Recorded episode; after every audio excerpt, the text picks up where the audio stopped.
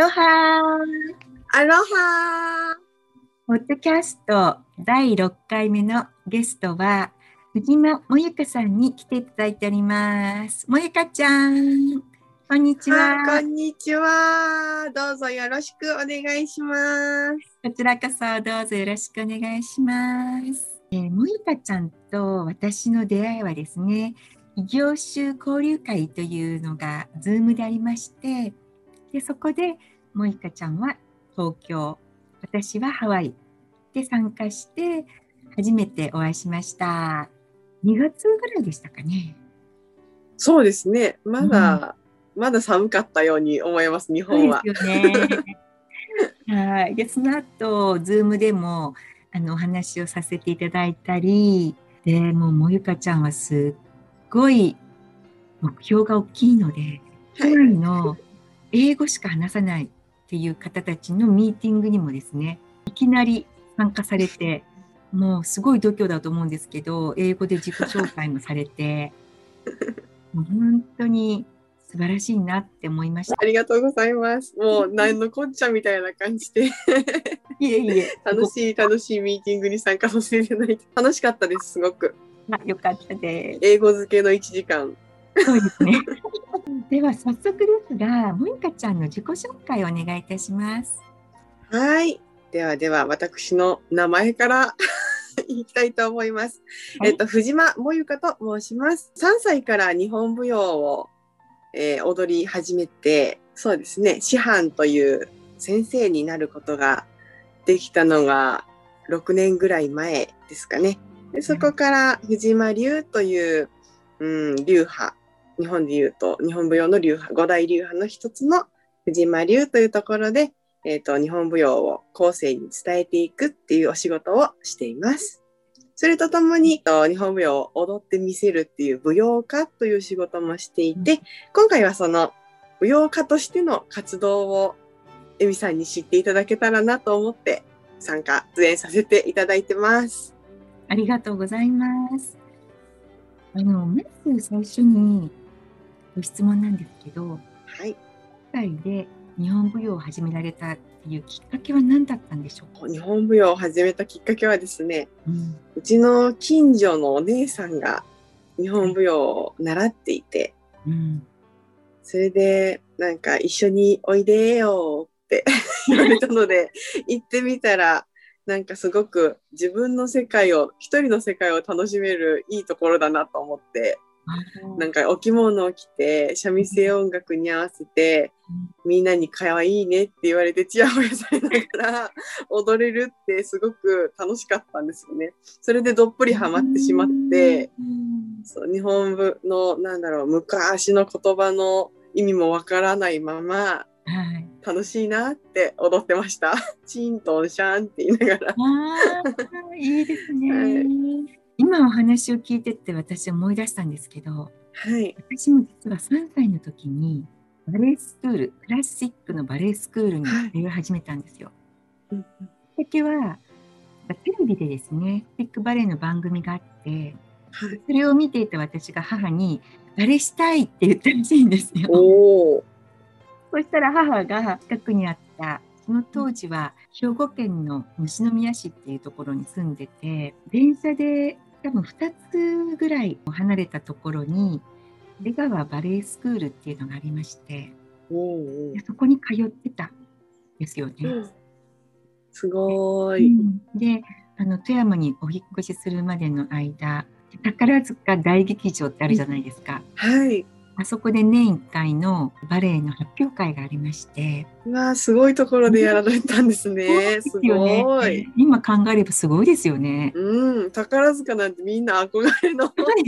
舞台なのに。まあ、その当時は小さくて全然分かんなかったですけど、で母たちが衣装をですね、うちの母、洋裁も知っていたので、母たちが手作りの衣装を作ってくれたこともありました。はあ、いいですね。手作りの衣装。ううんん、なんかすごい楽しかったです。うんうんう、うんん。なんか今その思い出がこう蘇ってきました。そうですよ。なんか普段ねやらない衣装をね、うん。着てうん。キラキラとかふわふわうんうん。とかひらひらってなってる衣装を着て、はい。着るだけでも気分上がるじゃないですか子供って。うん。なんか変身したみたいになって、うん。そう自分をお姫様とかプリンセスとかっていうのがすごくうん。なんか楽しい時期ですよね、2歳から7歳とか。ね。もう慣れてきましたよね。じゃあ6年前に師範の免許を取られてそしてそれから教えてらっしゃるっていうはいね森田さんっていう字が 100? そう100と友達の友とうん、加えるっていう字を書いて、もゆかって言います。これは芸名ですか？もゆかっていう漢字自体は本名なんですよ。芸名の方はひらがなにしたんですね。読めないっていうか。ああそうですよね、なんかゆりかちゃんとかももかちゃんとかなんかうん近いところは当ててくださるんですけど、もゆかって読める人がなかなか三十何年生きてきて出会ったことがなく、うん 芸名を覚えていただくためにひらがなにしました。なるほどはい。前に萌香ちゃんとお話しした時にはい。100人のお友達はい。を加えるみたいな感じでお弟子さん？お弟子さん、はい。100人目指してますって言われてた覚えそうなんで。す。まだまだあと何十人必要ですかね。100人までにあとそうですね。まあ、毎月10人ずつ増えていけば100人目指せるかなと思ってます。でもね100人お弟子さんを抱えるってねすごい大きな目標ですよね。そうですね。でもなんか、まあ、辞める方もいらっしゃれば、新しい出会いもあるということで、うん合計トータルで100人以上になればすごくいいなって思ってます。うんそうですね。はい。私は世界に羽ばたきたいって言われてましたね。はい。もう世界を目指して。結構、あの、世界で踊ること、世界、外国で踊ることがすごく好きで、うんそれも中学生とか高校生の時にホームステイをしていて、語学留学したはずなんですけど、ホームステイで、全然語学を勉強せずに、なぜか知らないけど。えっと、オーストラリアとうん。アメリカのロロースに少しずつ行ってたんですけどね。まあ皆さん、英語が喋れなくても何とかしてくださる方々で。でまたそのね日本のあの日本舞踊という文化を踊ることによって伝えてでそれで交流になりますもんね。なったんですよね。結構その、なんかいろいろこうパーティーとか開いてくださるじゃないですか、うん向こうの方って。うんその都度もう一回踊ってよって言ってうん踊ったりとか。で、向こうもホストファミリーの子が本当にクラシックバレエとかやってるダンス好きな子供たちがいたので、その子たちとよくすごく仲良くなったりとか、かそういう、なんか踊りを通じてこうコミュニケーションが取れてたので、言葉いらなくわあでもそれも素敵な思い出ですね。思い出が良かったですね。ねでは今後はどこにまず世界に？そうですね。今、目指す場所がまだどこと定まったわけではないですけど、とりあえず片言の英語が通じるところっていう 目標がございます。そうなんですね。はい。いや本当にその日がね一日も早く来ることを願っております。ありがとうございます。はい。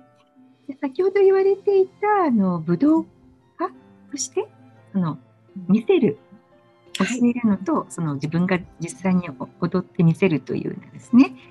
そちらの活動をね今されていらっしゃるということではいお。話ししていただけますか？はい。実はですね、その、い異業種ビジネス交流会で、まあ、はいいろんな方々と出会った中で、はい。まあ、日本の文化を世界に発信しようっていううん。仕事をされてる方がいらっしゃいまして、はい。でその方がこういろんなイベントを企画をされてるんですけども、うん。その中の一つうん。であるジャポネスクルーっていうイベントがあります。6月の30日の午後19時から開演なんですけども、こちら世界に発信するためにやるので、オンラインの配信、配信サービスでもライブをしております。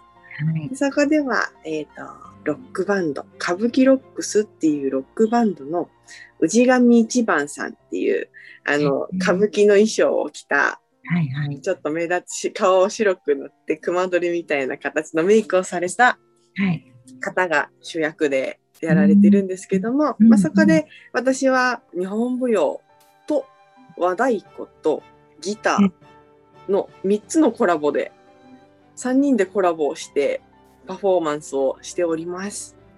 で私以外にも講話をされる方だとか書道書をうん書く人だとか曲芸をやられる方だとかお能の方がいたりとか。本当に日本の文化をに精通した方々が出演されてるので、で、真面目にやるのではなく、いや、大真面目にはやってるんですけども、なんかパフォーマーとしてなさるっていう、普段はそんなパフォーマーとしてやってる方も少ないとは思うんですけども、うん。見せるということでイベントをしておりますので、場所も渋谷のライブハウスっていうところで行うので、またちょっと 和の文化がそんなところでできるのかみたいなのもちょっと楽しんでいただけるのではないかなと思います。そうですね。はい。あの、日舞とはい。和太鼓と、はい。まあ、日舞と和太鼓和太鼓っていうのは合うかなと思うんですけど、そこにギターが加わるっていうのは新しい試みじゃないですか？そうなんですよ。この、うんあの、メンバ和太鼓とギターと日舞、うん。この3人のメンバーっていうのは、うん。実は普段は老人ホームに慰問に行くメンバーなんですね。そう なんですよ。老人ホームに行って、そういう施設に行って、あの、敬老会だとか、新年会とかクリスマス会の時に伺って、うん。一緒に太鼓を叩いたりだとか、うん。私も日本舞踊で、あの、健康日舞体操とかやってるので、一緒に踊って体を動かしたりだとか、うん。あと一緒に歌って、ギターの人は音楽療法士さんなので、ギターで弾き語りをして歌ってっていうこの3つのコラボレーションでいつも移動してはいるんですね。おじいちゃんおばあちゃんを楽しませるっていう目的があってでみんな健康に元気になろうよ、うん。笑顔見たいよねって言ってやってる3人なんですけど、まあ、それがちょっと今回は真面目に今回は真面目にテーマを決めてやってみるっていう新しい試みをしております。今は何ですか？テーマは序波球です。順序の序とかですかね？そうですね。はいまだ最初の大元の部分ですよね。うん歯っていうのは、まあ、それを破り捨てて、まあ、殻があったらうん殻を破り捨てて、でさらに急急降下じゃなくて 急上昇して、うん。盛り上がっていこうよっていうことなんです。急成長してできればいいなっていうことなんですけど。すごい面白そうですね。そうですね、うん結構面白い感じでうまくうん。今回はできてるなと思ってもう本当うん。2月ぐらいからずっと毎月お稽古してるんですよ。3人で合わせて。毎回毎回変わるんですけど。はいはい。その作る過程は楽しくって。久しぶりにクリエイティブなうん生活をしてます。大です。ありがとうございます。うんぜひぜひ、あの、配信は当日以降1週間いつでも見れるアーカイブになってますので、お時間ある時に見ていただけたらと思います。そうですね。本当にはい。一人でもね、多くの方に新しいとじゃあ、いうはい。テーマで。はい。あのオリジナルソングなんでうん、ああそうなんですね。あの踊っている森田ちゃんの姿とか、ね、はいあと結構2時間半のライブなんですよね。そうですね。それぞれが15分ずつぐらい持ち時間がありまして、盛りだくさんのイベントではい。楽しそうですね。ね多分楽しいイベントになってると思います。じゃあ、あの、後で、あの、ポッドキャストの私の、あの、詳細欄の方にも、のリンクをですね、しておきますので、ありがとうございます。ねはい、ご興味のある方はそこからあのリンククリックしていただいて、えー申し込みしていただければと思います。はい。はい。よろしくお願いいたします。じゃあ、モニカちゃん、はい。イベントが終わりましたら、ぜひそのご報告も兼ねて、はい。また、ポッドキャストの方にいらしてください。ありがとうございます。ぜひ伺いたいと思います。はい、じゃ頑張ってくださいね。はい、頑張ります。楽しませますよ、みんなのこと。ハワイから応援しております。ありがとうございます。では、このまで、アフイホー。アフイホー。